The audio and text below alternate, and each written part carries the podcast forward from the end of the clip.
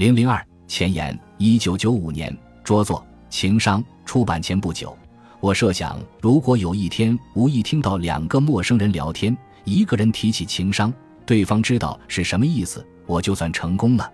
这说明情绪智力的新概念已经融入日常文化。现在，情商的应用与发展远远超出预期。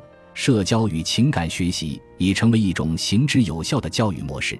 情商不仅被公认为卓越领导力的基础要素，而且还是美满人生的催化剂。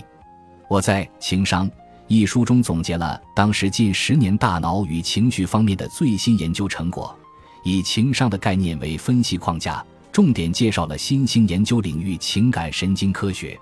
情商出版后，关于大脑。情绪以及社交生活的研究不但没有停滞，而且在近几年甚至突飞猛进。后来，我把最新研究成果收入《情商二：影响你一生的社交商》《情商四：决定你人生高度的领导情商》等著作，以及《哈佛商业评论》的系列文章。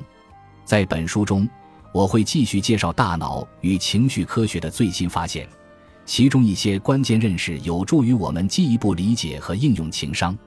不过，我不会堆砌枯燥复杂的研究数据，而是继续关注应用型研究成果。本书包含以下内容：情商研究有三种主要理论模型，每种模型有不同的实验和测量标准。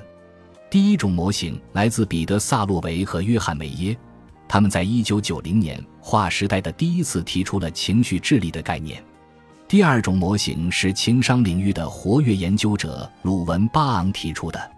我在《情商四》一书中系统地提出了第三种模型。目前，学术界还存在其他几种情商模型，并且更多的模型处于探索阶段。情商研究呈现出欣欣向荣的景象。